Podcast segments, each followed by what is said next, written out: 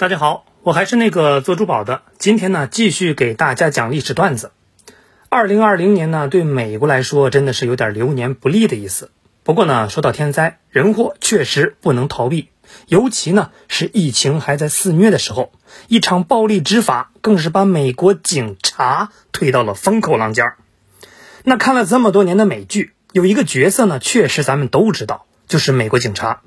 那今儿呢？咱们就好好的聊一聊美国的警察。要知道啊，美国的警察光种类就有八十多种，想不到吧？不过呢，要说警察呀，就得先说一下美国。都知道，美国是个联邦制的国家，每个州呢都生活在联邦这个大家庭下，但是呢又互相的独立，各论各的。所以呢，美国警察就被分成了两个基本款：联邦警察和普通警察。美国人民把国家权力分成了三份儿：立法的国会、行政的政府和司法的法院。那这三个独立的系统就完成了国家的正常运转，这就是著名的三权分立。那政府这边呢，自然是大统帅总统负责。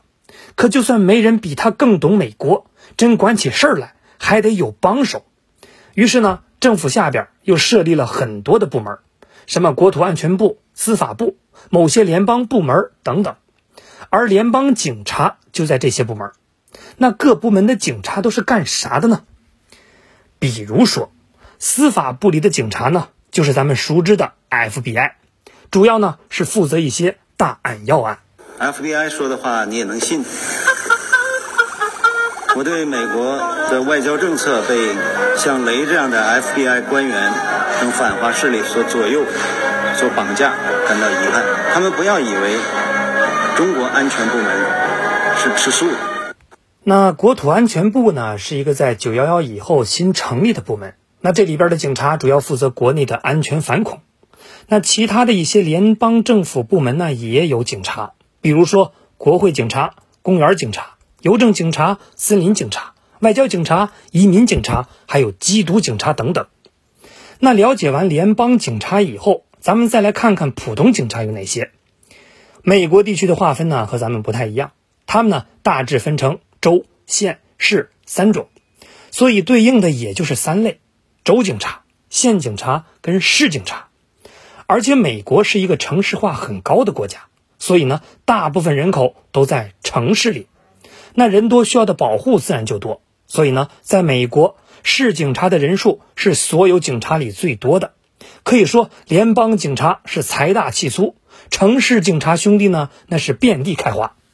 发现了吗？这就让州警察和县警察的存在感很低，特别是州警察，那平常主要的上班地点呢，就是高速公路旁边。不知道的呢，真以为他们就是交警。那美国警察怎么办案呢？在美国，要是犯了事儿，到底是什么警察来抓你，主要得看你在哪儿。咱们举个例子。法外狂徒托尼刘有天呢抢了市银行，当然先冲来抓贼的肯定就是市警察。可托尼刘呢跑的那是贼快，只听“库嚓”一声，他跑出了城市，跨到了州公路上。这时候呢市警察就不好使了，毕竟呢不在自己的片区，那咋办？也不能让他跑了呀。别慌啊，马路边不还趴着州警察吗？哎呀，巧了。托尼刘属于体力好、耐力足的那批，只听又“库嚓”一声，他跨州了。这下呢，场面一度很尴尬。要知道，美国各州之间互相独立，全国可不是一盘棋呀。那这下怎么办呢？你别忘了，还有联邦警察哟。如果违反了联邦法律，或者是跨州犯罪，FBI 就会满美国的追你。当然，FBI 也不是万能的。有些案件不了解完整情况，也需要同行其他警察来帮助。所以呢，即使美国警察平时各扫门前雪，一旦碰上事儿也会搞合作。好了，故事不长呢，应该都听明白了，就聊这么多。最后呢，再多说一句，其实任何国家、任何社会都希望社会和谐，老百姓需要的是正义，不是暴力。你说对吗？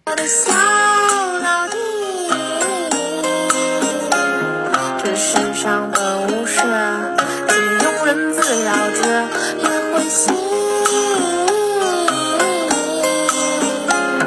看人生路漫漫，我悠哉悠哉多快活几天。